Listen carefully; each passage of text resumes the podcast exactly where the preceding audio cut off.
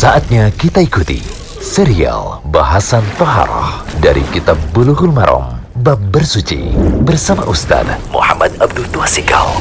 Alhamdulillah, salatu wassalamu ala rasulillah wa ala alihi wa sahbihi wasallam.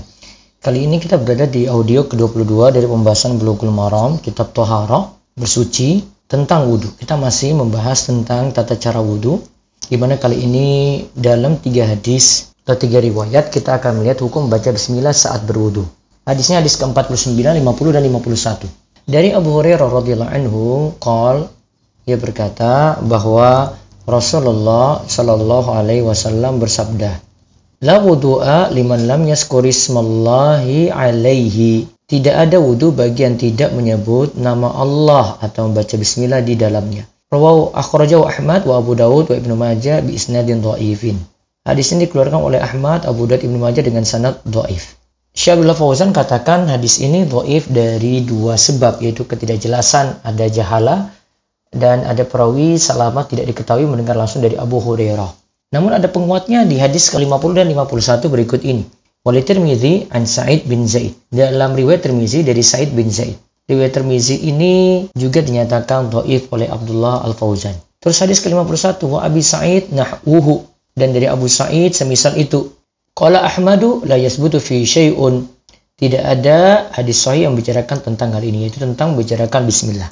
Nah, intinya tentang masalah riwayat hadis ini, hadis ini disebutkan oleh Ibnu Hajar rahimahullah dalam Talqis Al-Habir, nampak bahwa dilihat dari berbagai macam jalur hadis yang bicarakan anjuran bismillah saat wudhu saling menguatkan yang menunjukkan adanya ajaran akan hal itu.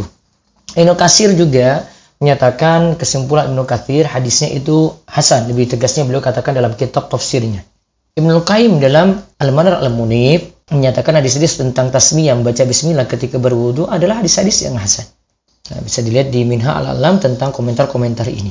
Kesimpulannya kan dalam hadis disebut la wudu'a liman lam yaskur ismallahi alaih.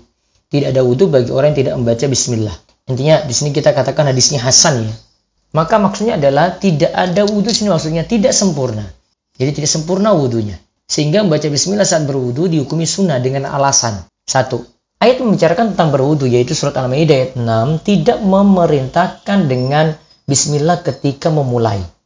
Ya, ini yang sudah kita bahas sebelumnya, bisa dilihat di surat Al-Maidah ayat 6, itu tidak memulai dengan bismillah.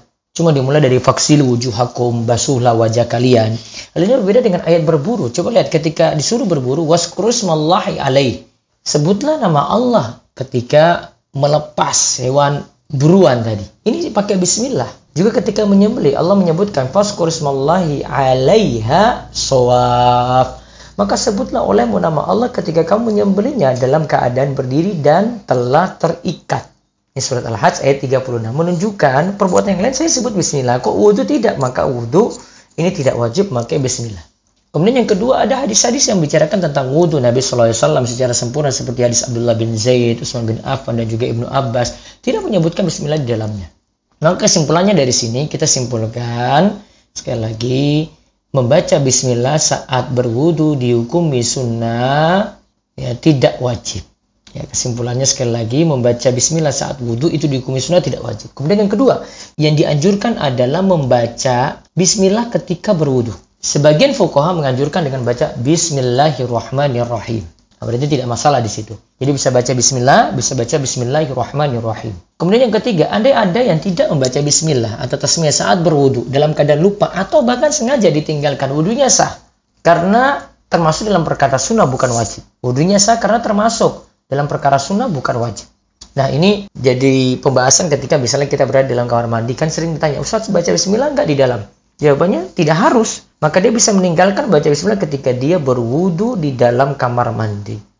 Wallahu a'lam bishawab. Demikian serial bahasan toharah dari kitab Bulughul Maram bab bersuci bersama Ustaz Muhammad Abdul Tuasikal.